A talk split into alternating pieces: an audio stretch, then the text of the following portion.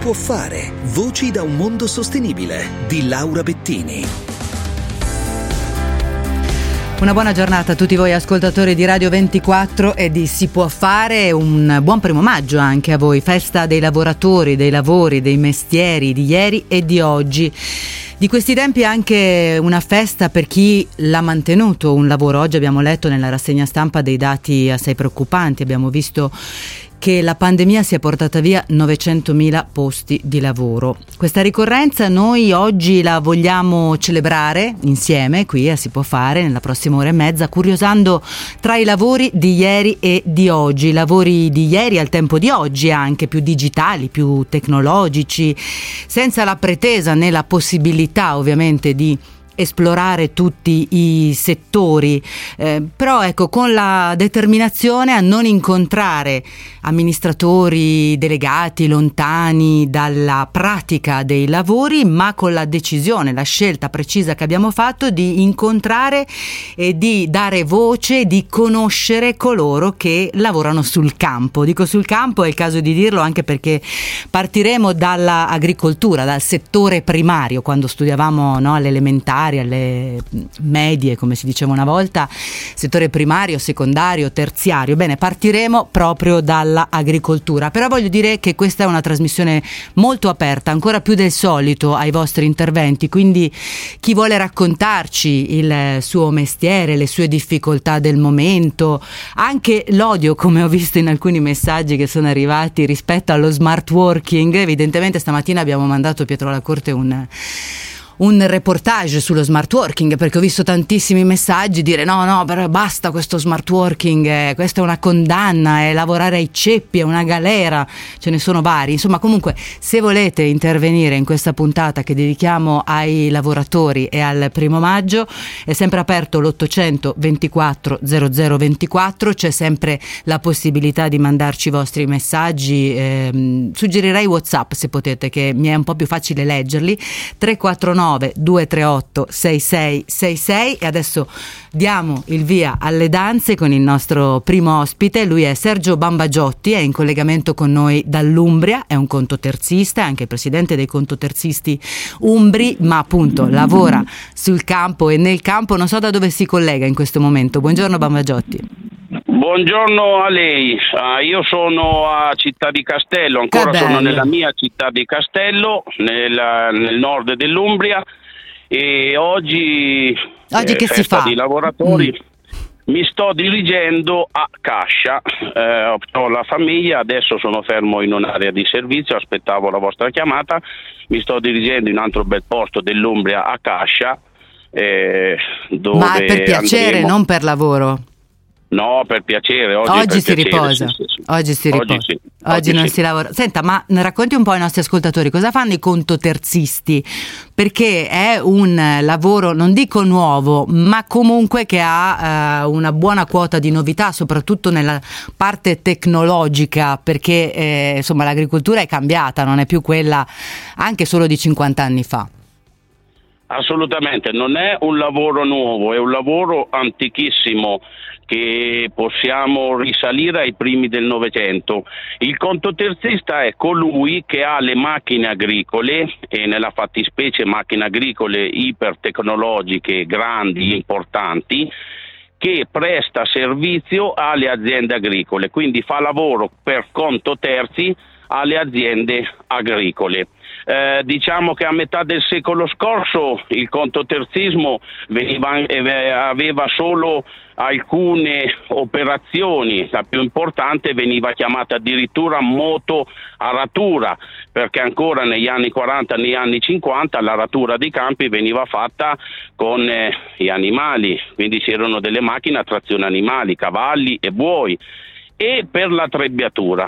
Quindi il terzismo degli anni 50 era motoaratura e trebbiatura. Mm. Il terzismo di oggi è a 360 gradi. Noi eh, ci consegnano le aziende, gli agricoltori, eh, ci dicono dove andare a prendere i semi, prendiamo i semi, prendiamo i prodotti fitosanitari e dico prodotti fitosanitari, vorrei che i media smettessero o le pubblicità in televisione di chiamarli pesticidi perché non si chiamano pesticidi, la peste non c'è più, c'è qualcuno nostalgico di racconti manzoniani, ma i lanzitene, i lanzi, i, lanzichenecchi, no, non, basta. Ecco, non, non vengono più e non portano la peste, quindi sono prodotti fitosanitari che servono a far sì che le derrate alimentari siano sane per un'alimentazione sana. Quindi noi siamo in grado di eh, fare tutto il ciclo vegetale della coltura, dalla preparazione della semina, mm. dai trattamenti, dalla raccolta e la parolina magica messa in sicurezza. Perché e quindi voi non siete raccolto... più, uh, come dire, mm, chiamati solo, cioè diventate dei partner, diciamo, dell'agricoltore, di chi è proprietario di quel campo, perché insieme dovete decidere una strategia. Assolutamente, noi eh, facciamo parte dei lavori o tutti i lavori, dipende dall'azienda, se l'azienda agricola è ha alcune piccola, macchine certo. per conto proprio, se è piccola non conviene perché le macchine sono costose. Noi ci stiamo evolvendo, noi adesso facciamo anche corsi di formazione eh, il tertista è anche un consigliere, un consulente delle aziende agricole, noi collaboriamo con le più prestigiose università del settore italiane e insieme cresciamo facciamo dei progetti. Ora siamo nell'agricoltura 4.0, però già essendo nella 4.0 a pieno titolo stiamo piano piano preparandoci per la 5.0. Oddio, cos'è la 5.0? Cosa si aggiunge? La 5.0 ci sono le previsioni che nel 2050 nei campi ci saranno solo robot e non ci sarà la presenza dell'umano. Io eh, non lo so se non sarà so. vero, eh, però eh, le, le previsioni sono queste. Io vengo a cavallo di una generazione, io sono partito eh, e ho una certa nostalgia di quelle macchine che ancora ci si sporcava le mani di olio e di grasso, mm. come il Tazio Nuvolari che guidava con la faccia sporca di olio. Io sono partito da quelle lì e siamo arrivati alle macchine ipertecnologiche che dentro le cabine ci si va con la tuta bianca e, guanti e, le, quasi. E, le, mm. e, le, mani pulite perché sennò con i video touch si farebbe un disastro. un disastro, un disastro. Ma lei eh, che ha imparato via via a usarle o mh, mm, come dire invece non, non, le usa lei queste super... Te- glielo chiedo perché mi era capitato di parlare con un suo collega che mi diceva ah io che ho iniziato ai tempi delle mani sporche di grasso che dovevo aggiustare il motore e così via, beh eh, non solo nostalgia, è che quelle di adesso non le so tanto usare, le usa più mio figlio che me o i miei dipendenti. Lei invece allora, ci si cimenta allora. con facilità?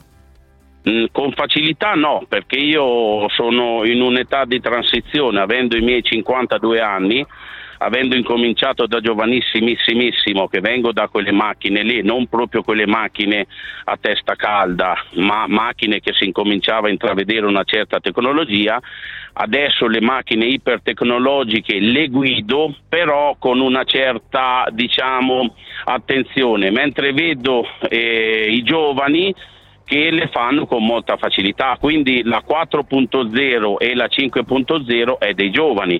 Io ancora mentalmente mi sento giovane, ma mi, eh, sono in una via di transizione come i trattoristi degli anni 40, quando sono arrivate le prime macchine che avevano l'idraulica, hanno avuto qualche, diciamo, no difficoltà, ma eh, attenzione all'inserimento. Io vengo dalle macchine dove l'idraulica e c'era l'elettricità, siamo arrivati all'elettronica e l'informatica più spenta, e provo più difficoltà che un giovane, perché io c'è mio figlio che ha 14, uno 14, uno 11 anni, hanno una manualità nelle, nelle, nelle attrezzature mm, elettroniche, hanno una facilità di apprendimento 10 volte superiore alla mia quindi a me e mio figlio le macchine eh, chiaramente non può le guidarle, però le macchine di tecnologia ultima lui impararle eh, per lui è una, è una, passeggiata. Io devo mettere un pochino più di attenzione, però quindi lei diciamo ci fa il diciamo ragionamento, che... lei ci fa il ragionamento, l'altro intuitivo invece il ragazzo è intuitivo.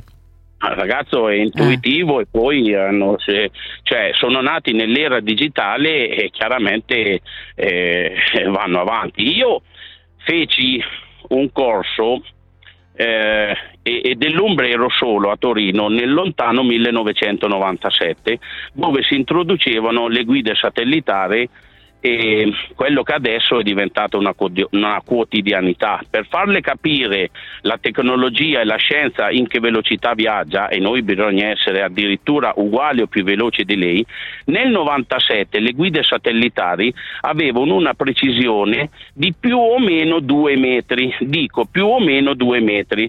La tecnologia di oggi è più o meno un centimetro, un centimetro e mezzo. Eh. Quindi se prima nel 97 erano indicate per fare i lavori in risaia, dove con l'acqua non si vede la passata, eh, oggi eh, si trapiantano vigneti, si trapiantano noccioleti, eh, si fanno tutto con una precisione di due centimetri e è sono super super precise, è incredibile. Senta, però eh, così, visto che parliamo di, di, festa del lavoro, è un settore il vostro in cui c'è lavoro?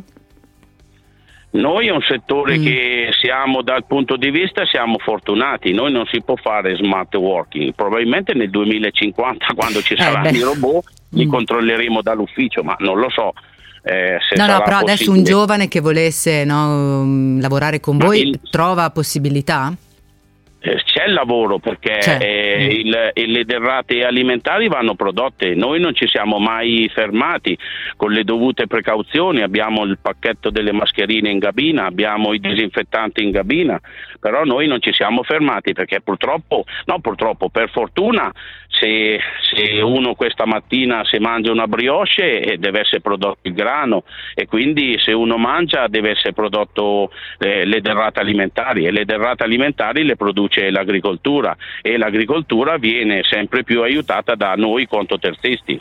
Quindi certo, anche perché in Italia, appunto, fermati. come diceva lei, eh, specialmente per appezz- appezzamenti piccoli, comprare macchine come quelle che avete voi, che costano milioni, eh, non eh, migliaia di euro, non vale la pena, ecco, non, sì. non ha senso Beh, per certo. chi ha no, un ettaro, due ettari, che poi dopo anche la taglia media in Italia eh, delle proprietà agricole non è, non stiamo parlando degli la Stati Uniti. La media è 6 ettari 6 e 4. Eh.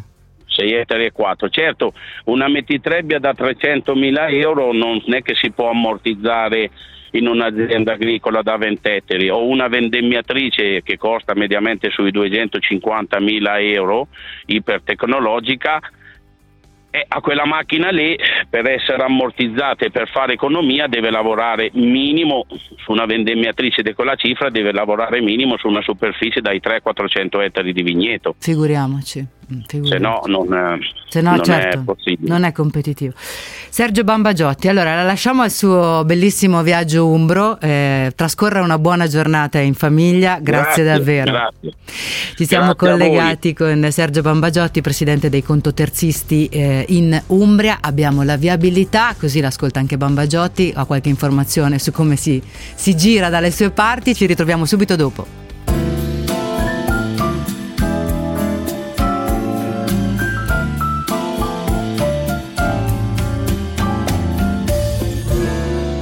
Può fare. Si può fare. Si può fare. Si può fare. Getta le tue reti, buona pesca ci sarà. E canta le tue canzoni, che burrasca calmerà. Pensa, pensa al tuo bambino, al saluto che ti mandò e tua moglie sveglia di buon mattino, con Dio di te parlò, con Dio di te parlò.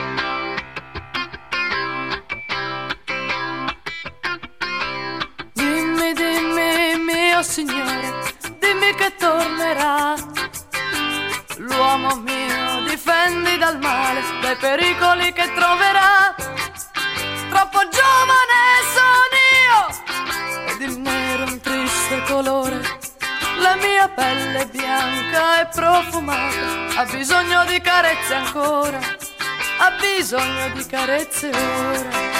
Nessun dubbio, il prossimo tema, il prossimo settore di cui parleremo è il mare, quindi andiamo dai campi alle acque eh, di fronte alla Romagna. È collegato con noi Sauro Alleati, buongiorno. Buongiorno anche a lei. Presiede la cooperativa La Romagnola, pescatore. È la stagione delle cozze selvagge ormai. Allora, cominciamo dalle cozze selvagge, cosa sono, così inquadriamo un po' la questione ai nostri ascoltatori. Ah, la cozza selvaggia è, è quella, quella cozza che nasce naturalmente, e si attacca dove vuole e decide lì dove crescere. E non, non è allevata quindi. Mm. Sì, e non allevata, esatto. A differenza allevata. di tante cozze che noi troviamo sui banchi dei nostri mercati, che eh, tra l'altro c'è una grandissima tradizione sul delta no, del, del Po, quindi mm, non c'è niente di strano in questo, la cozza selvaggia però è selvaggia appunto, cresce, sì. eh, in particolare voi eh, avete cominciato anni fa a raccogliere quelle che crescono sulle piattaforme eh, dell'ENI, diciamola così semplificando. Sì, questa è la realtà. diciamo che la cozza selvaggia è una nicchia perché la quasi totalità viene viene allevata, insomma.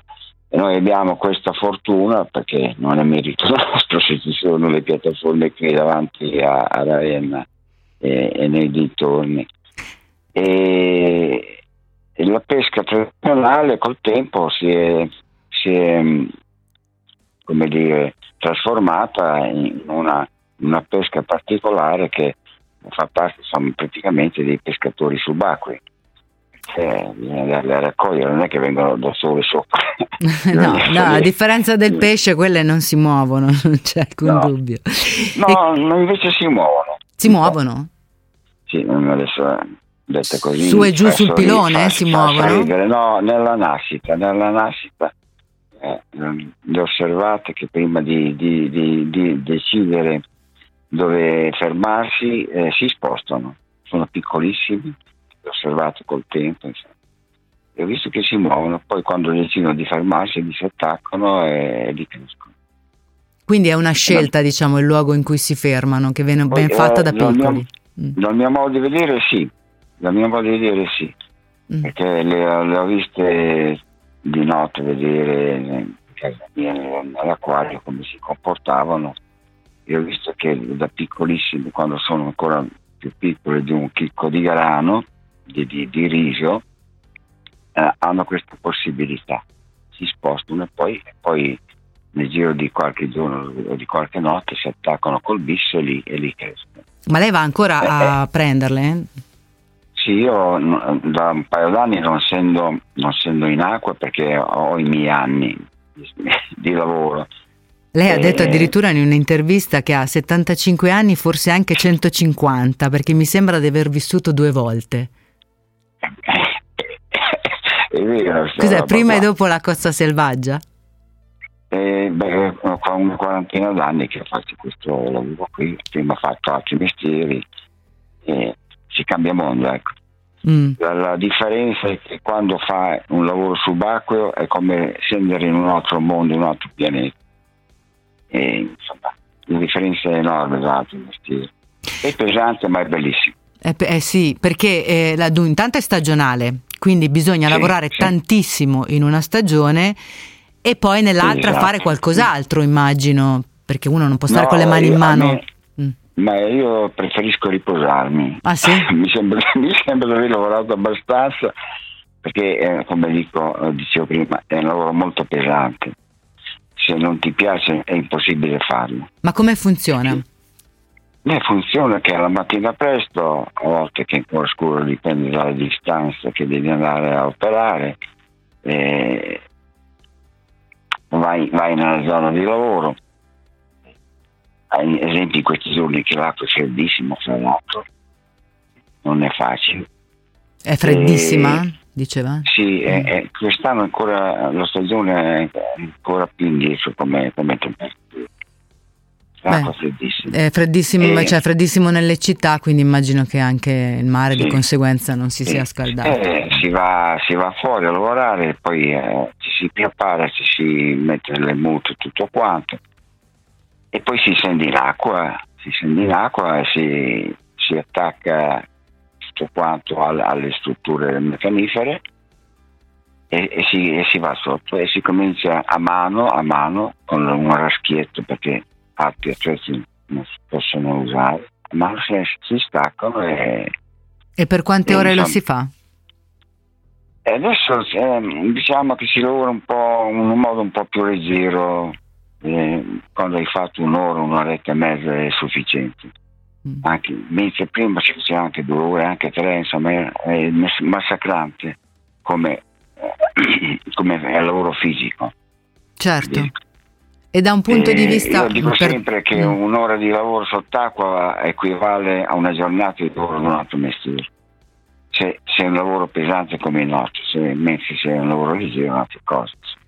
Beh, comunque già il fatto dell'ambiente, del clima, della muta, del, della subacquea, è chiaro, insomma è chiaro che è un lavoro pesante, su questo non c'è dubbio. Tra l'altro, dicevo, concentrato, la stagione eh, qual è? Per, quanto, no, per quanti mesi si va avanti?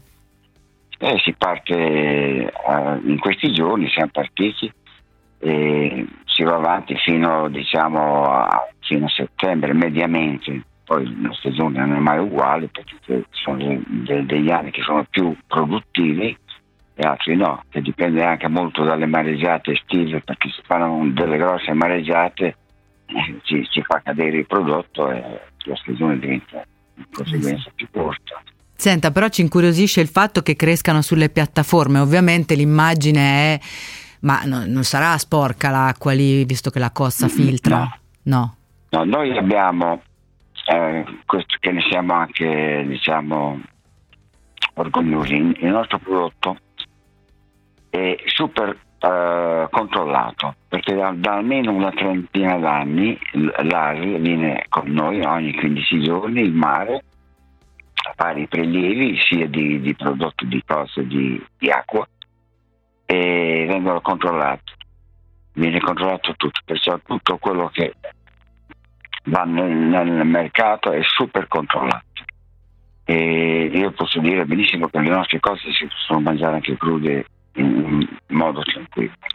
Però, ma mh, mm, quanti, quante persone lavorano, uh, alla, uh, come si dice, si, si, raccolgono le cozze? Sì, sì, eh. sì. Qua, qua, quanti eh, noi siamo, eh. siamo, due cooperative, qui a Marina di Ravenna siamo due cooperative con otto barche eh, sono circa una quarantina, poco più di persone che fanno questo mestiere, però c'è tutto il contesto.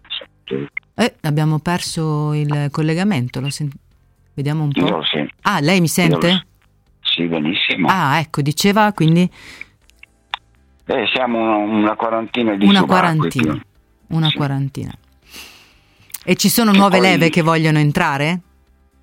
Sì, sono dei, giovani che si stanno accostando perché un, è un, diciamo, un mestiere che invita, insomma, è metà strada tra lo sport, quello che è l'immersione subacquea e il lavoro. Il lavoro. E, insomma, i giovani si stanno accostando a questo mestiere. Si stanno accostando, molto bene. Ci fa piacere che venga portata avanti questa tradizione. Noi davvero la ringraziamo, Saura Alleati, per essere stato collegato con noi. Eh, Buona posso giornata. Dire una, sì, mi dica. una cosa veloce. Certo. All'inizio, è curioso questa, all'inizio della trasmissione che del collegamento, hanno sentito una canzone sul, sul mondo della, della pesca. Sì. E mi piace raccontare questa cosa qua. E il mio collega, che insomma il mio equipaggio, è, è pescatore come me della vecchia data. E lui mm, so che da bambino andava in mare col papà e, e nella loro barca spesso e volentieri ci andava De André con la, con la, con la moglie. Con Dorighezzi? E, sì. Mm. E, e lì eh, sembra che sia nata la canzone Il pescatore ho voluto dire queste cose perché mi ha incuriosito ascoltando la canzone. Ma è incredibile, corrispondenza incredibile. eh, anche, lui, anche lui ci voleva bene. Esatto. Anche noi vi vogliamo bene, anche noi. Grazie davvero e anche per questo aneddoto che ci ha raccontato Sauro. Buona giornata, ci saluti tutti i pescatori della cooperativa. Sicuramente sì. Grazie. Grazie. Cooperativa La Romagnola. Noi adesso dobbiamo la, dare la linea a GR24, vi ricordo 824 0024 per i vostri lavori oppure 349 238 6666. Continuiamo subito dopo il GR con il nostro primo maggio.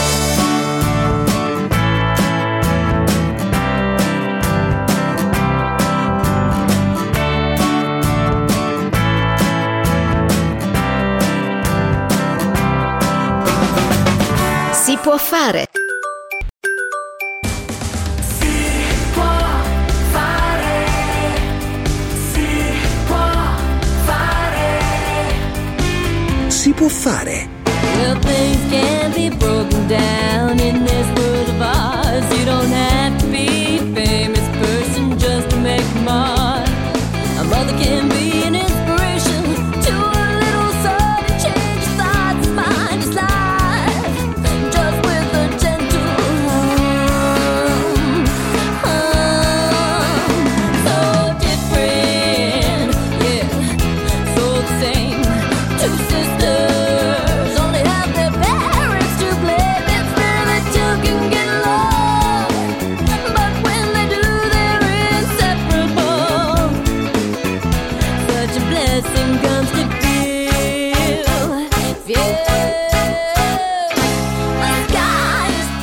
di nuovo insieme per questa puntata di Si può fare che stiamo dedicando al lavoro, ai lavoratori, ai mestieri, ma non ci vogliamo dimenticare di chi ha fatica, fa fatica a trovare un lavoro, magari l'aveva trovato ma poi viene lasciato a casa per i più disparati motivi, alcuni dei quali però sono una malattia di cui una persona soffre, non è una scelta chiaramente, è una cosa che capita.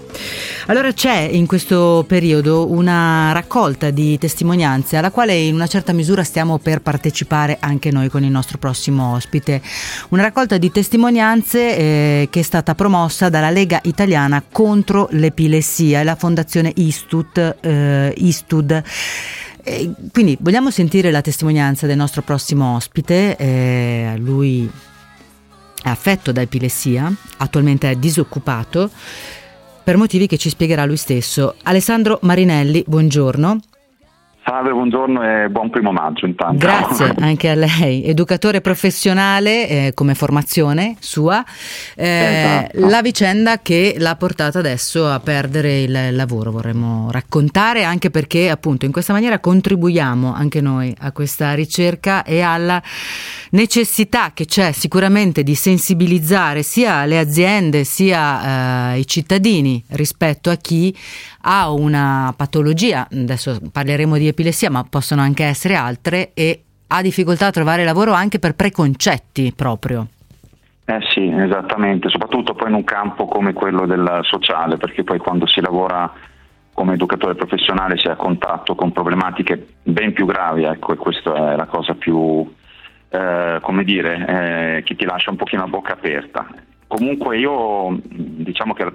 Facciamola attraverso la sua conciso. vicenda, ecco, raccontiamola in maniera diciamo eh, esplicita attraverso una vicenda personale vissuta. Certo, io mh, mm, predetto che ho sempre fatto l'educatore, appunto ho lavorato sempre per eh, privati soprattutto, per, eh, qui in Romagna sono di Ravenna, quindi ho sempre cooperato nelle cooperative sociali e eh, purtroppo soffrendo di queste crisi che non è un'epilessia totale come diciamo la più nota perché poi l'epilessia si differenzia esatto ci sono varie, varie, varie esatto. dif... anzi molte sì. eh, differenti molte, situazioni sono, mh, mm, eh, infatti bisognerebbe conoscere anche questo nel senso che eh, la mia è una piccola nel senso la mia eh, non perdo neanche coscienza quindi diciamo che sono anche fortunato, fra parentesi, però eh, chiaramente una, è un problema quando poi ti trovi, a, come dire, non tanto a relazionarti con gli utenti, perché poi lavorando con categorie deboli, le, quello che ho notato negli anni, la cosa bella è che le persone con cui lavori e che hanno bisogno di aiuto, cioè magari i punti disabili, gli abbandonati, eh, i minori, la gente che fa uso di dipendenze, tutte queste persone qui sono quelli che per primi capiscono. E quindi quasi soccorrono in una certa misura in quel momento lì. Mm. Esatto, la difficoltà è quando invece ti trovi, ti trovi purtroppo a relazionarti con i tuoi colleghi, ti trovi a relazionarti con i tuoi datori di lavoro che inizialmente, come dire, fanno un buon viso a cattivo gioco, però poi dopo iniziano a mandarti eh, richiami, iniziano a mandarti Come mandano come richiami? Dire, Cioè- avvisi, a farti mobbing e tutte queste situazioni qui che ho passato purtroppo sulla, sulla mia pelle, ma eh, mh, più di una, nel senso che io lavoro da quando dal 2004 e devo dire che negli anni c'è sempre stato un problema con le varie cooperative, perché poi ho lavorato con più di una cooperativa. Ma che frequenza, mi perdoni se mi faccio gli affari suoi però, ma che frequenza hanno questi no, episodi? Per, cioè, per- per arrivare a delle Certo. lettere di richiamo, eh, per fare del mobbing, eh, dovrebbe essere, al di là che non si dovrebbe fare, però anche perché è dichiarato tutto all'inizio, non è che uno dice ti faccio la sorpresa lungo la via. No, infatti, Eh, infatti, però per arrivare a quello uno dice tu non riesci neanche a lavorare, ma non mi pare questo il caso. No, no, no, assolutamente. Io avevo sempre, ogni volta che venivo comunque eh, preso, magari mi assumevano da qualche parte, eh, perché comunque ero richiesto, bene o male, il lavoro era forse l'unico lavoro che sapevo fare in una certa maniera, quindi eh, ovviamente mi chiedevano di lavorare. Il problema è che le, le crisi avevano diciamo, sono poi cambiate le, dire, le, mh, i momenti in cui mi avvenivano, magari una ogni settimana, ogni dieci giorni, di pochi secondi. Sono crisi che chiaramente si manifestavano come mh, poteva essere un urlo, ma una situazione che potevo gestire in pochi secondi e in cui non avevo bisogno d'aiuto. Cioè, la differenza tra la crisi totale in cui uno perde coscienza e ovviamente ha bisogno di qualcuno che gli stia vicino. Sì, noi abbi- abbiamo tutti in mente quelle da film, ecco, quelle... Esatto, purtroppo sì, purtroppo sì, esatto. No, comunque io bene o male era una cosa che potevo gestire tranquillamente e, e ti posso assicurare che sono state veramente delle, delle lotte più a farlo capire a chi mi stava vicino che invece chi magari era messo, come dire, in una situazione... Eh, avevo una situazione molto difficile perché tante volte mi trovo con dei bambini ho lavorato spesso con minori e quando gli si parlava loro lo capivano subito, cioè, i ragazzini non facevano storie, se vedevano una crisi mh, venivano a chiedermi come stavo, invece vedevo che tante volte quando succedeva ci c'erano degli sguardi da parte dei miei colleghi in cui dici boh dove mi trovo, quindi è una situazione un po' di incredulità. Chiaramente questa cosa è andata avanti per, per diverso tempo, poi siamo arrivati ad estremi abbastanza pesanti perché non sono stato a prendere tutte le esperienze, però ti parlo di una mh, che ho avuto con un'altra cooperativa fuori Ravenna, nel Faentino, che eh, mi prese a lavorare in dei centri diurni e lì purtroppo praticamente prima mi assunsero sapendo che ero mh, epilettico, poi però eh, cosa fecero? Andarono contro il giudizio del medico del lavoro, quindi dissero che secondo loro il medico del lavoro aveva sbagliato e io non ero collocabile all'interno della cooperativa. Quindi dopo un mese neanche, questa è un'esperienza per dirti ultima proprio, cioè tre Mm. anni fa, e dopo tre anni, e niente, in- dopo quello lì io mi sono trovato praticamente tagliato completamente fuori. E stata difficile perché poi lì abbiamo messo in mezzo avvocati e tutto, ci sono stati coinvolgimenti di legali, sai, un film praticamente una cosa che uno non, veramente non augura a nessuno perché è un tritacarne, poi ti trovi lì eh, veramente a cercare di combattere e, e a far valere i tuoi diritti che purtroppo poi a volte ci si riesce, ma nel mio caso purtroppo no. Nel tuo caso Non è no. andata neanche nel migliore dei modi, nel senso che poi alla fine non si è risolto con, una- con un risultato sperato. Io Oddio, a volte è vero dire che anche rie- cioè, un conto è vincere, un conto è rientrare nello stesso contesto lavorativo da- nel quale si... No, cioè uno vuole magari avere, come dire, vincere per il principio, non per rientrare in quel Esatto. posto di lavoro lì. Eh, ma infatti è proprio quello che, guarda, io prima non, cioè, mi rendo conto che quando ho iniziato non era così per me, cioè io la subivo molto questa cosa, la subivo, però poi mi dicevo, vabbè dai, passerà, però poi vedevi che le cose non passavano, poi veramente eh, ti trovavi a lavorare anche magari per cooperative gestite da enti religiosi, poi ti dicevi, beh, qui capiranno, insomma, avranno un minimo di cioè, gente, per dire, che ha comunque dei principi eh, mh, in qualche maniera cristiani, quindi magari mh, motivi in più per cui mi riusciranno ad accettare questo problema, ma non succedeva, anzi posso assicurare che proprio in quei posti ho avuto le maggiori delusioni, cioè sono rimasto purtroppo veramente scottato.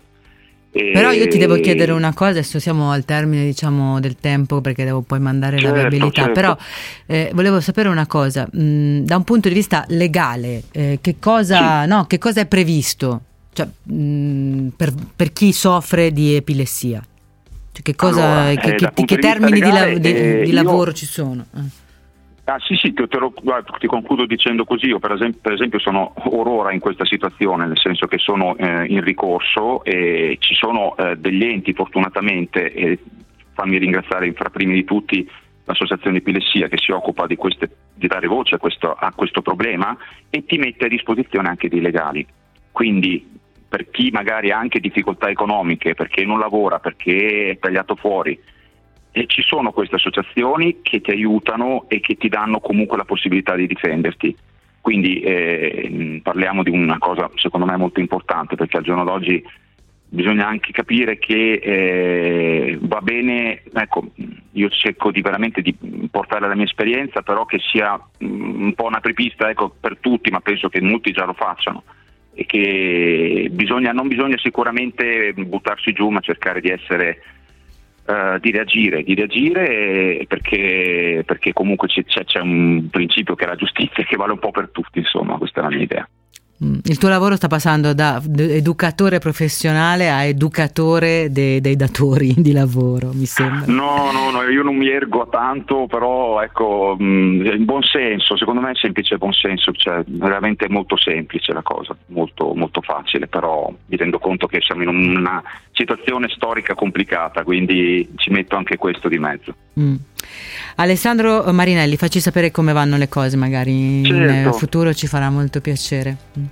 Certo, ti fanno tanti ringrazio. complimenti, ti vedo dei messaggi con degli applausi che forza d'animo, te li riferisco eh, perché penso che dai, sia bello anche avere un po' di sostegno esterno quando si hanno delle situazioni Sì, così sì, difficili. Questo è bello, in effetti, grazie. Grazie a te, grazie a te. Noi ci fermiamo per la viabilità. Grazie ad Alessandro Marinelli.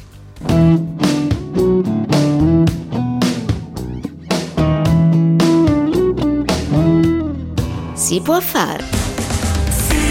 può fare, si può fare. Si può fare. Lo spirito degli alberi si muove con le nuvole, respira nel tramonto e scende in me. Canto lontanissimo, carezza fiumi limpidi cerca della vita e i suoi perché. E stanotte mi ha portato via con sé. Tu sei negli anni più veri.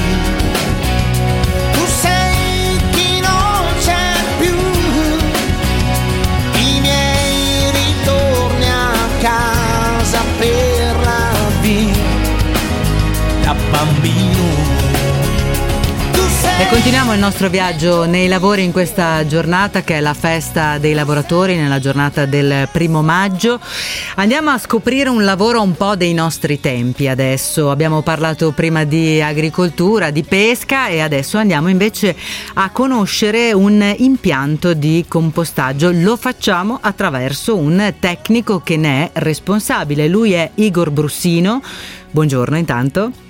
Buongiorno, buongiorno a lei, buongiorno ai radioascoltatori e buon primo maggio. Eh, grazie, grazie anche a lei. Lav- Al lavoro o a casa oggi? Cosa... oggi a casa, oggi a casa. Ah, Oggi a casa vi hanno dato una giornatina di riposo. No, e, e anche come l'ha contratto, oggi è una delle poche giornate in cui i lavoratori giustamente non lavorano. Ah, ah, e quindi l'impianto va da sé o cosa? Ma, eh, sì, l'impianto diciamo va da sé perché comunque per fortuna abbiamo dei microorganismi che sono autonomi. Che lavorano loro e non vengono pagati. sì. Allora, l'impianto non l'abbiamo ancora detto, è un impianto Acea Pinerolese, quindi stiamo in, in Piemonte. Ehm, appunto, cosa, cosa succede? Questi qui arrivano i rifiuti organici, giusto? Sì, noi infatti abbiamo un sito che si chiama Polo Ecologico e di fatto dispone di tre impianti. Infatti abbiamo un depuratore, abbiamo un impianto di, tra- di trattamento della forza, che sarebbe la frazione organica, quella da utenze selezionate, mercati, e l'impianto di compostaggio.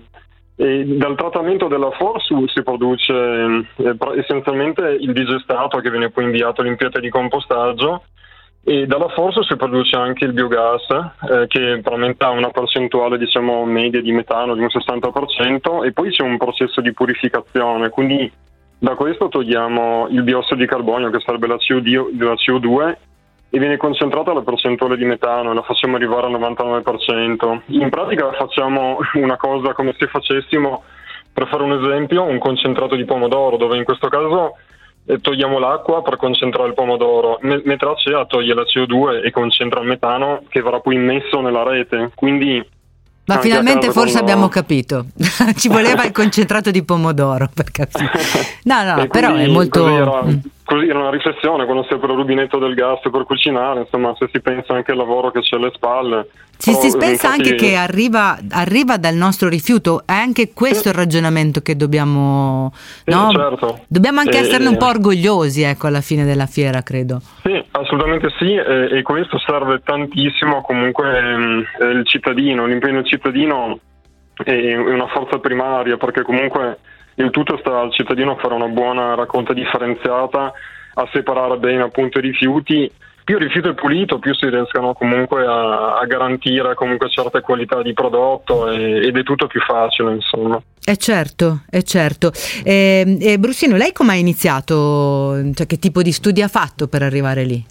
Ma eh, io eh, sono, in pratica sono laureato in, in agraria. Ho In lavorato- agraria. eh, in- adesso sono 21 anni che lavoro probabilmente in questo sito e in questa azienda. E questo sito come ho- iniziato? Perché 21 anni fa non credo facesse quello che fa adesso. Non No, fa- eh, 21 anni fa, infatti io prima mi ero impiegato, quando una volta laureato mi ero impiegato di malattie e stabilità delle piante. Poi ero andato a lavorare in un'industria alimentare dove si producevano dei semi, lavora- semi lavorati per i baby food, quindi diciamo per fare nomi commerciali, insomma Plasmon, IP, queste Mhm. cose qua. Io ero deputato ad andare in giro diciamo, a, a stilare i calendari dei eh, trattamenti e fare campionamenti per far sì che diciamo, il prodotto stesse in certi parametri. E poi nel lontano 2000 c'era stato il concorso per eh, gestire un impianto di compostaggio in Acea, avevo partecipato e avevo vinto e quindi praticamente da dicembre 2000 a oggi, ininterrottamente da 21 anni, sono in questa azienda. E quindi ha visto Eh, via via tutto il procedimento di il cambiamento, insomma, anche Sì. interno all'azienda. Sì, infatti ho visto proprio crescere l'azienda perché inizialmente c'era soltanto il depuratore, l'impianto di compostaggio e poi è arrivato um, un altro impianto che si chiama diciamo valorizzatore dove viene trattata la frazione organica e quindi diciamo nel giro di, insomma, di 21 anni si è visto comunque crescere parecchio eh, questo, questo sito.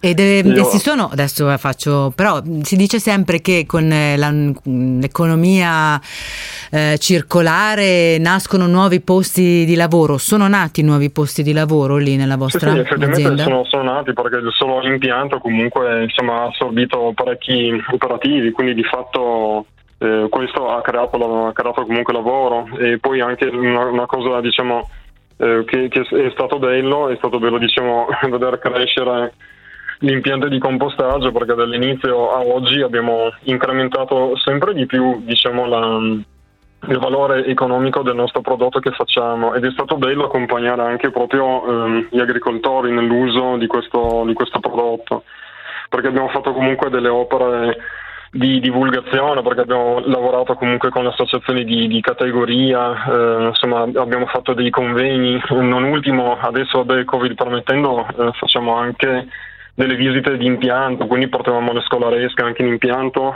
dove è fondamentale comunque eh, inculcare il tema del riciclaggio. Mi piace perché proprio- finalmente è un termine onesto, inculcare. Cioè, bisogna proprio che entri dentro e non ne esca più. No, infatti è, è- è bello, però mh, comunque è bello anche vedere che mh, insomma, le nuove generazioni e specie i, i ragazzini piccoli sono delle spugne, insomma, assorbono bene e, e capiscono a volte meglio di- degli adulti qual è il problema e, e- e che è bello poter fare qualcosa per aiutare anche il nostro pianeta. Quindi Certo. ehm, è, è- è anche bello e insomma riempie proprio eh, insomma, il cuore di, di- di- di positività, insomma, fare certe, certe attività. Mm. Siccome stiamo parlando ormai fuori dai denti, come si suol dire, ve- arrivano delle domande e e una in particolare che si fanno in tanti. Cosa succede quando invece del sacchetto, diciamo, biodegradabile arriva quello in plastica lì? Eh, qua- quanto fastidio dà? Che problemi crea? Ma diciamo con la nostra filosofia impiantistica che, che abbiamo ehm, non è un grande problema perché abbiamo un impianto comunque che riesce a separare le, le plastiche, quindi questo sacchetto viene, viene aperto, viene svuotato, viene aperto da una macchina che si chiama apri sacchetto e questo sacchetto viene poi eh, vagliato e viene inviato al- all'esterno. Questo scarto però viene poi inviato a termovalorizzazione, quindi questo scarto di, di fatto cioè, non finisce in discarica, ma perlomeno viene ancora bruciato e si produce perlomeno energia elettrica e termica, quindi diciamo fa una fine tutto sommato nobile, non, non finisce in una discarica e abbandonato lì. Certo. Eh, quindi No, no, perché va bene, è una curiosità che arriva da, da un ascoltatore o un'ascoltatrice, io l'ho riportata e abbiamo dato una risposta che tra l'altro soddisfa credo molti perché... eh, perché tante volte ci capita di vedere, cioè, certo, magari tu da cittadino non lo vedi, ma non è che ci metti le mani dentro per toglierlo, ti No, domandi infatti cosa noi, succederà. In, in impianto abbiamo diciamo, questa, questa tecnologia, poi noi rispetto ad altri impianti di compostaggio siamo relativamente fortunati perché l'impianto di compostaggio viene trattato appunto il digestato che è il risultato della, della digestione anaerobica, che anaerobica vuol dire in assenza di ossigeno della frazione organica. Quindi questo digestato viene portato all'impianto di compostaggio e mescolato con il verde, che il verde arriva probabilmente dalla gestione di, di parchi, giardini e, priva- e di- e privati. Questo verde viene sminuzzato da una macchina che in pratica è come se fosse il nostro mini pimmer, il robot domestico per tagliare la verdura. Facciamo questa miscela, prende il verde col digestato, la portiamo in un capannone che si chiama maturazione accelerata dove sta un mese. In questo mese i microrganismi eh, digeriscono la sostanza organica, ci sono appunto batteri funghi che sono gli organismi deputati a degradare questi componenti, chiamiamolo, della, della ricetta. In questa fermentazione si raggiungono temperature eh, superiori ai 55 gradi, queste temperature eh, servono appunto a, a disattivare semi degli infestanti e a rendere innocuo anche il, lo stesso poi i compost, comunque vanno a uccidere eventuali organismi patogeni. E poi eh, passato il mese, dove comunque questo prodotto viene eh, monitorato appunto con temperature e campionamenti, si, si porta con le pale meccaniche in un capannone che si chiama maturazione lenta e dove sta due mesi a, a mineralizzarsi. Dopodiché sono passati già la bellezza di 90 giorni e si fa una vagliatura, che una vagliatura in pratica è, è un settaccio come quando si poteva andare in spiaggia al mare, settacciare la sabbia. La parte fine è il prodotto compost, la parte gros- grossolana, quello che non si è degradato, si chiama survallo, che viene poi utilizzato in parte come starter perché è ricco di funghi e batteri e serve appunto per eh, praticamente, eh, re- reinoculare il- un nuovo lotto e fare un nuovo ciclo di produzione. E quello che è anche mh, ehm, simpatico comunque da dire è che comunque c'è anche la tracciabilità del, del- del prodotto, in pratica anche noi quello che mettiamo sappiamo le quantità in, in peso, in volume, eh, sono tracciati attraverso un database, quindi sappiamo proprio il numero di movimento dei carichi. E il tutto viene comunque controllato sia internamente e poi anche esternamente perché ACEA è associata praticamente da quando è partita l'attività al Consorzio Italiano Compostatori Certo, e, il CIC. e noi da lon- dal CIC e noi da lontano 2005 abbiamo il, detenuto il, mar- il marchio di qualità in modo continuativo sino ad oggi. Infatti a oggi andiamo verso i 16 anni di consecuzione del- di, di questo marchio. Bene, Dove allora no vengono- Igor, devo fare una domanda in confidenza, siamo solo noi due. Puzza? no, assolutamente no. Infatti io lo, lo- lo dico comunque da, da- da tecnico e da comunque utilizzatore, che sono da, da 21 anni che sono qui e 21 anni che lo uso anche eh, personalmente nel mio, nel mio orto, eh, quindi ci credo molto in quello, in quello che faccio. Ah. E odore non ne ha, anzi, cioè, mm, eh, Quindi non- eh, ma cioè, non non, non si preoccupino coloro che, eh, diciamo così, sono tra virgolette minacciati dalla costruzione di un impianto di questo tipo? No, ma eh, come ripeto, noi siamo fortunati perché noi partiamo anche da matrici che sono, eh, chiamiamole innocue, perché noi partiamo da un verde triturato e da un digestato, che il digestato vuol dire che è una frazione parentecola organica, quindi scarti frutta e verdura che sono già state digerite da qualcun altro, quindi questi batteri anaerobici hanno già digerito questo, quindi quello che esce ha l'aspetto di un fango che viene chiamato tecnicamente digestato, quindi questo è già stato digerito, quindi Mhm. già questo quando esce non ha un cattivo odore e poi vengono mescolate queste due fasi e alla fine non, non andiamo che a stabilizzare ulteriormente questo, questo prodotto e quindi a- alla fine quello che esce ancora dopo ulteriori 90 giorni di processo è un terriccio che mm, eh, è bello sia a vedersi come, come struttura e comunque ha anche un buon profumo. Eh, Vabbè, poeticamente dicono che si, si- si dovrebbe sentire l'odore della geosmina, che è l'odore della terra rivoltata. Ah, No- non, ne- non nego di, di averlo sentito comunque, non voglio essere troppo di parte, insomma. Va bene, grazie davvero Igor Brussino, vi ricordo abbiamo parlato di un impianto eh, di Acea per Pinerolese, chissà perché non riesco mai a dirla alla prima, Pinerolese, Pinerolese, Pinerolese. Pinerolese. Faccio come tigre contro tigre. Eh, davvero buona giornata, buon primo maggio allora. Grazie anche a voi e, e grazie ai radioascoltatori e buon primo maggio. Piccola pausa, a tra pochissimo.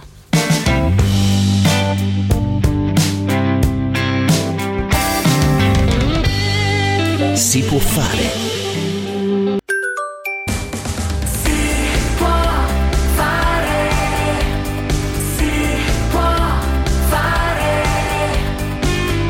Può fare.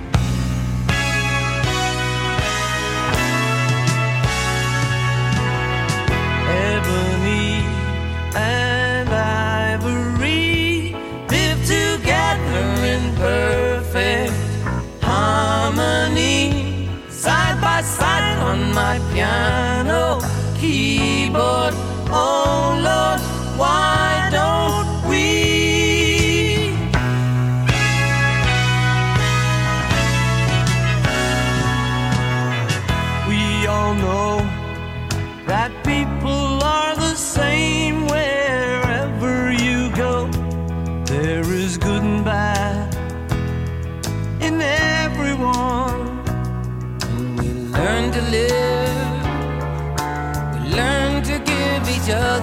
What we need to survive.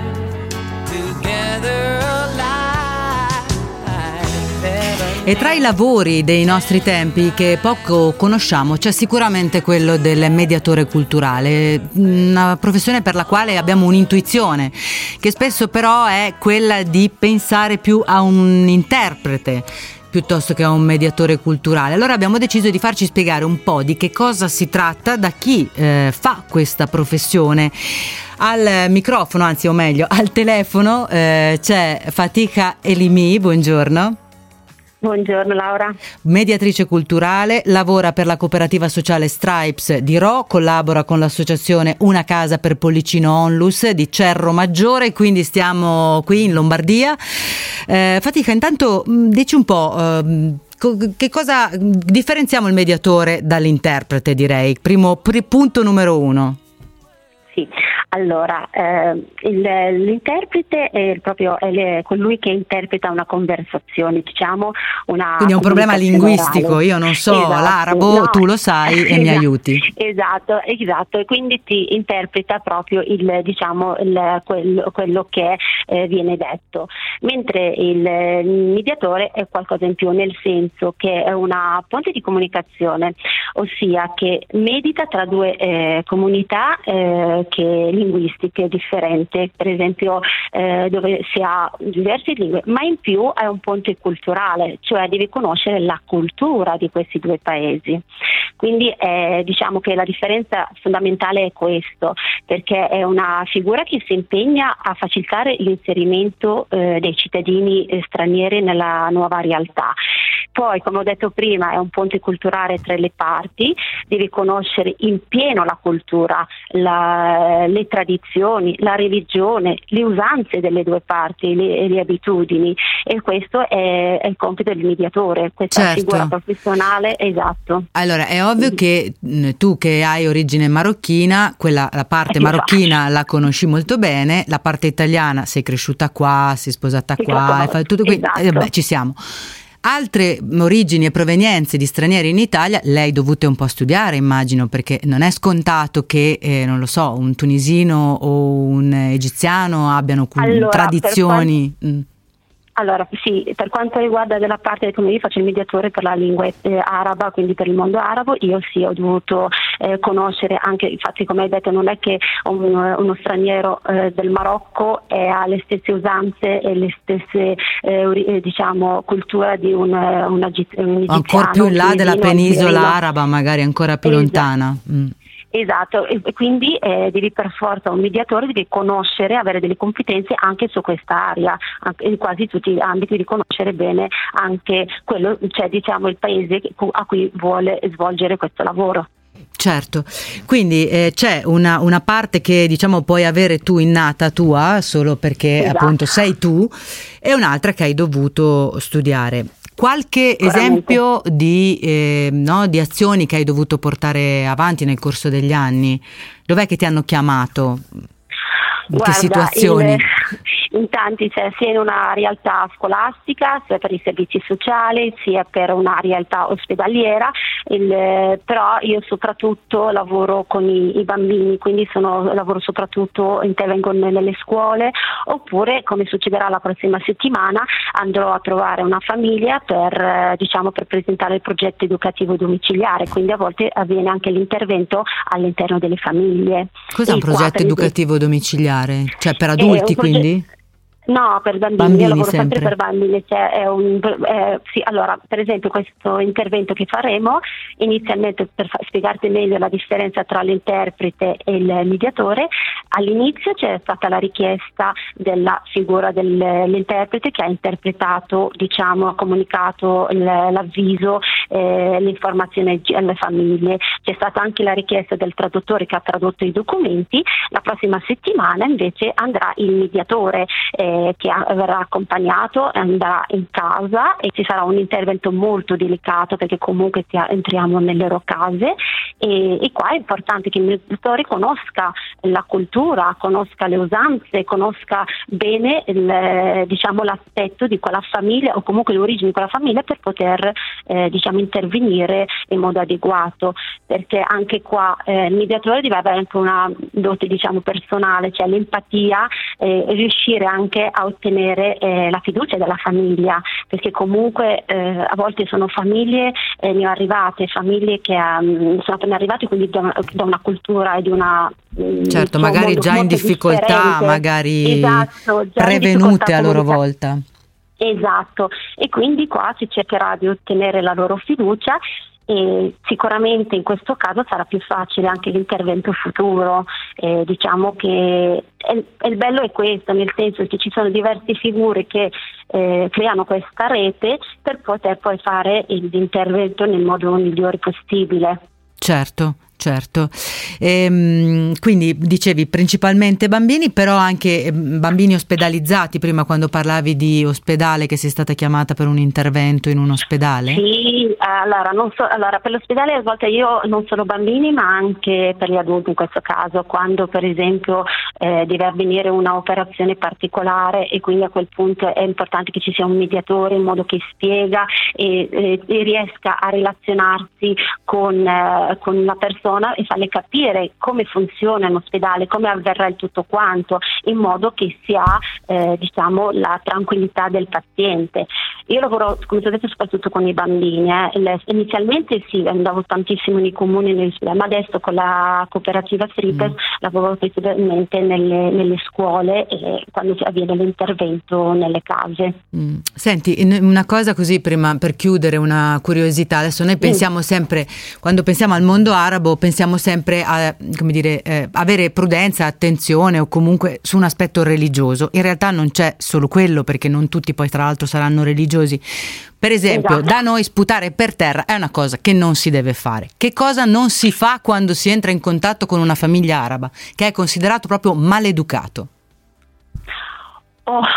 È una banalità, però è importante. Per esempio, starnutire per noi, soffiarsi il naso liberamente, noi lo facciamo, per altri è considerato maleducatissimo. Eh, è il, il fatto di, di pulirsi il naso durante il, la- durante il, il pranzo, la cena per il mondo arabo è proprio una mancanza diciamo, di rispetto, quando qua in Italia è una cosa normalissima, questo è veritiero. Eh, per esempio adesso mh, non so, sinceramente non so cos'è che potrebbe No, pensavo a delle episodi, cose normali, no? Tipo far passare rifiutare, uno. ad esempio, rifiutare il- l'invito a, a pranzo oppure rifiutare una- un cibo che ti, ha- ti è stato cucinato. Ecco, questo per esempio è una mancanza, non una mancanza di rispetto, si rischia che dall'altra parte eh, la prenda come una cosa di rifiuto nei suoi confronti. Questo sì. Quindi assaggiare tutto, accettare tutto. gli inviti, soprattutto se trattasi di tè o cose così. Sì, anche perché, Perché per loro è un- modo di relazionarsi, è un modo di darti il benvenuto e anche per poter, io, cioè nel senso, cioè, prego, ben, venga, benvenuto a casa mia e quindi rifiutare è come se non accetti il suo modo di essere in alcuni casi. Certo, e quando sei lì non ti soffiare il naso non solo perché c'è il Covid, ma perché è maleducato. Perché durante E tirare sì, su è- col naso però allora deve essere ammesso. Mm, sinceramente anche quello. Si deve soffrire. in alcuni paesi, per esempio, ruttare a tavola è un, è un modo di dire oh sono sazio, è stato un bel pranzo, dipende dalla realtà e della- della- del paese. E invece in alcuni paesi ruttare, anche se arabo, ruttare a tavola è sen- è sen- in senso di maleducazione. Ah. Ecco il punto lì che è importante che il mediatore riconosca dove Certo, Beh, io lo eviterei così almeno. Cioè, Sempre. Questi ci sono delle cose che vanno sempre evitate. si arriva a mani fase. piene o a mani vuote? Cosa si porta per un pranzo? mani un tè? piene. A mani piene. Cos'è preferito? Fiori per la signora o dolcetti? Ah, vanno anche bene entrambi, sinceramente non è... per la signora anche i fiori fanno molto piacere. Molto bene, visto che qualcosa di comune ce l'abbiamo, si trova sempre un territorio comune Si volendo. trova sempre, guarda, quando si, ha una, mm, si, si riesce sempre veramente, l'importante è cercare di capirsi e poi dopo il mediatore è proprio quello di valorizzare le differenze, cioè ognuno ha la sua, la propria, il suo modo di essere, l'importante è trovare un equilibrio e uno scambio culturale. Esattamente, esattamente. Fatica, ti ringraziamo molto. Fatica Elimi, ricordo eh, Cooperativa Sociale Stripes di Ro, eh, l'associazione Una Casa per Pollicino Onlus di Cerro Maggiore. Buon lavoro, buona giornata. Grazie Laura, buon lavoro e buona giornata anche a voi. Viabilità e torniamo subito dopo. Si può fare.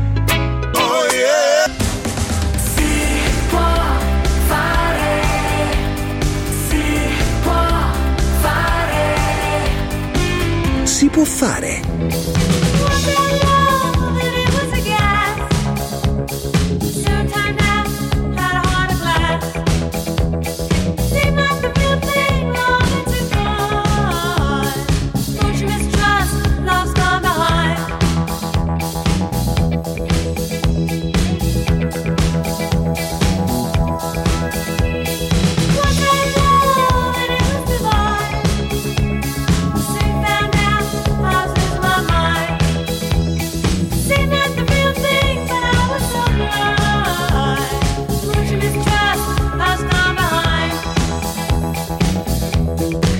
Ed eccoci, eccoci di nuovo pronti con questo Heart of Glass eh, a parlare, a introdurre il nostro ultimo ospite di questa puntata che stiamo dedicando al primo maggio e al lavoro, ai lavoratori e anche agli artigiani d'Italia, così riconosciuti nel mondo, non soltanto in Italia.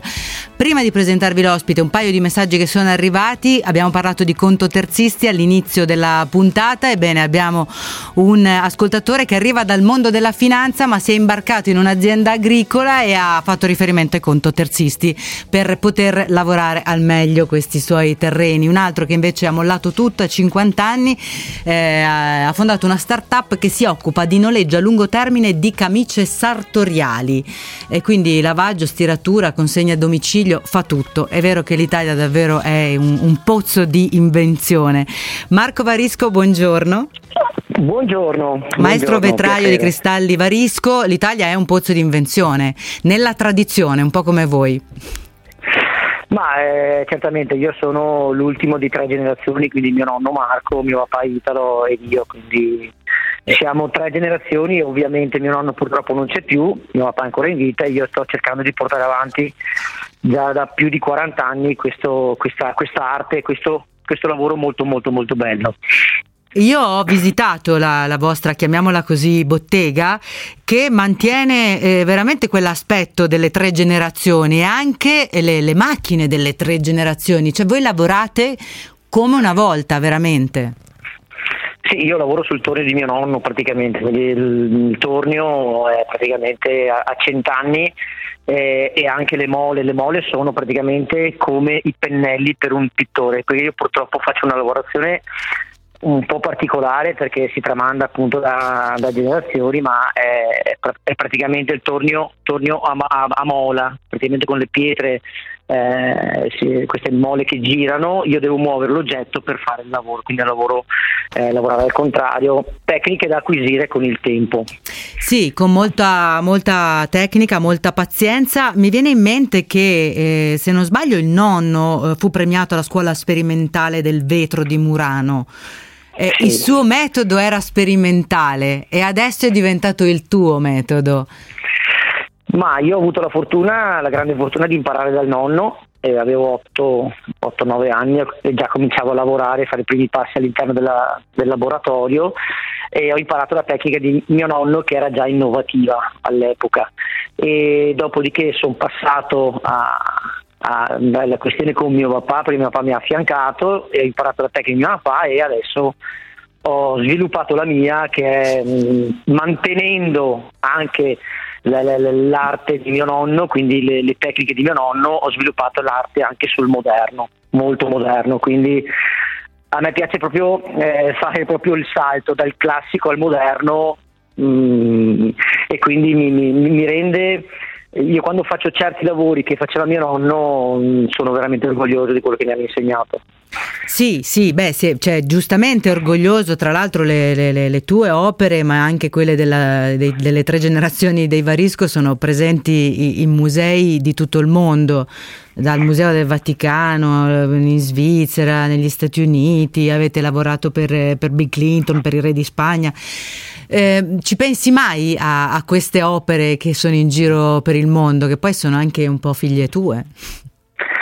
Certo che sì, perché quando si staccano dal laboratorio è proprio, anche perché le- le- si lavorano per, per molto tempo, sì, è come perdere una parte di me. Ovviamente eh, c'è quella, quella- quella soddisfazione e tristezza, perché va via un qualcosa di importante che hai fatto in quel momento che ci hai pensato per mesi, però sai dove va.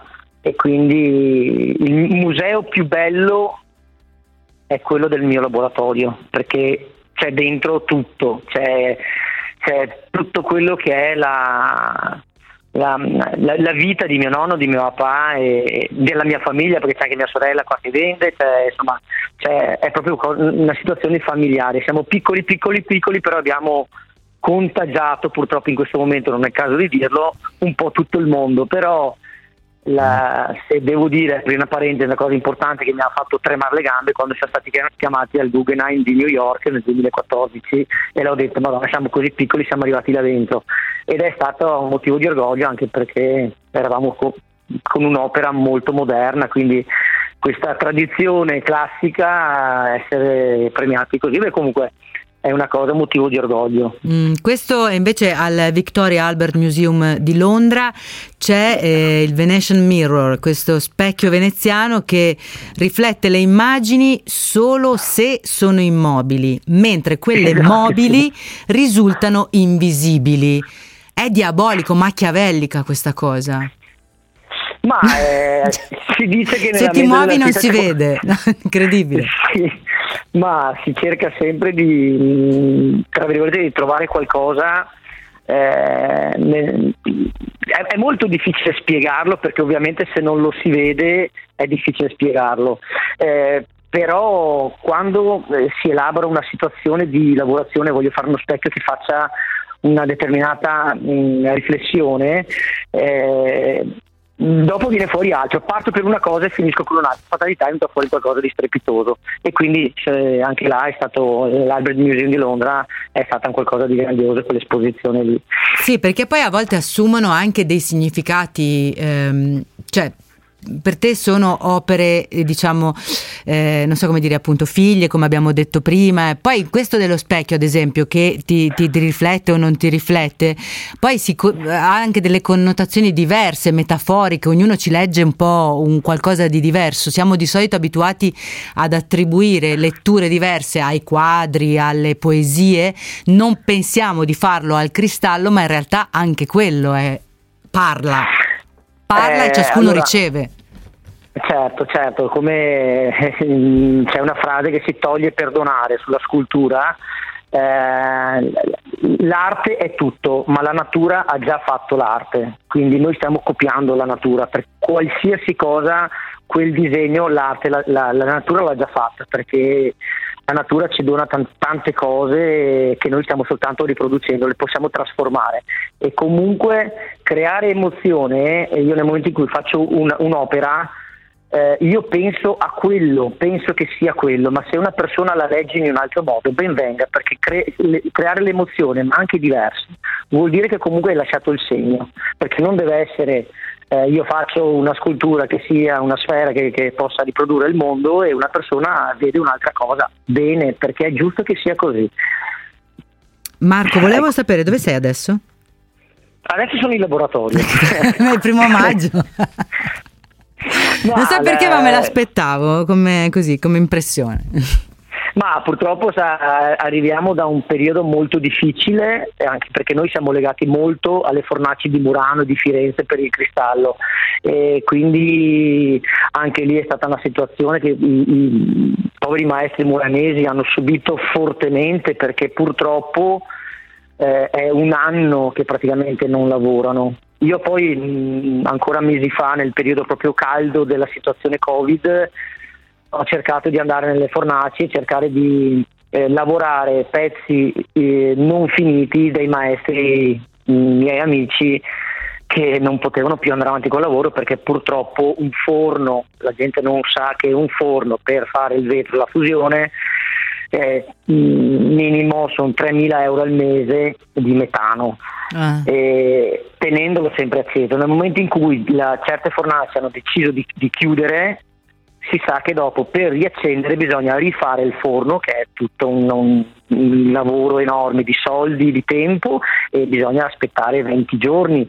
Quindi c'è gente che ha E tenuto quindi il è in e piccolo la situazione delle acciaierie, insomma, che se le spegni, Ecco, poi la esatto. riavviare è un disastro. Esatto, esatto, esatto. È una situazione che proprio ha creato veramente una, una- una- un deserto, perché io sono stato a Murano nel periodo, era veramente una tristezza. Venezia, i- tutta Venezia, dai gondolieri a qualsiasi attività di Venezia, perché vi- Venezia vive di turismo. Vive di turismo e ho visto proprio la tristezza, la tristezza che continua ad esserci.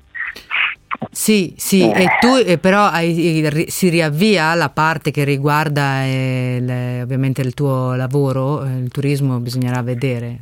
Mm, Ma il, Per i il mio cristalli. lavoro, Mm. Sì, adesso sto, sto attendendo una risposta da è due mesi che sto lavorando per questo grosso lavoro per un sultano e è che è molto impegnativo, stiamo facendo varie prove, vari disegni, varie cose, quindi deve essere pronto per il 2022, quindi il tempo ce n'è, però mh, noi siamo mh, è brutto da dire, però una nicchia nel senso perché purtroppo la fascia, una volta c'erano le tre fasce di, mh, di situazione, di clientela, perché c'era la persona che poteva comprarsi l'oggettino, dopo c'era la fascia che magari poteva permettersi un qualcosina di più, dopo c'è la persona che magari mh, chiede l'opera particolare. Purtroppo adesso la via di mezzo non c'è più, Mm. quindi c'è o il super lusso che è esagerato O e anche l'oggettino. osten- Mm. ostentato proprio, o se no c'è l'oggettino piccolo, però l'oggettino piccolo purtroppo noi ci mettiamo le mani, ci mettiamo del tempo, quindi ovviamente non può avere un prezzo eh, tra virgolette senza nulla togliere di eh, Certo. fattura cinese Certo, e quindi certo, la manodopera che possa essere delle scarpe e quant'altro se sono fatte a mano i costi sono diversi ma la qualità è comunque diversa Marco, grazie davvero. Noi siamo giunti al termine di questa puntata, la Grazie, chiudiamo grazie a con te. Marco Varisco, eh, maestri Varisco dal 1930, sono a Treviso, abbiamo parlato con Marco. Io voglio ringraziare Michele Michelazza, autore di questo programma, Thomas Rolfi in redazione, Pietro Lacorte in regia, da Laura Bettini, appuntamento a domani. Si può fare.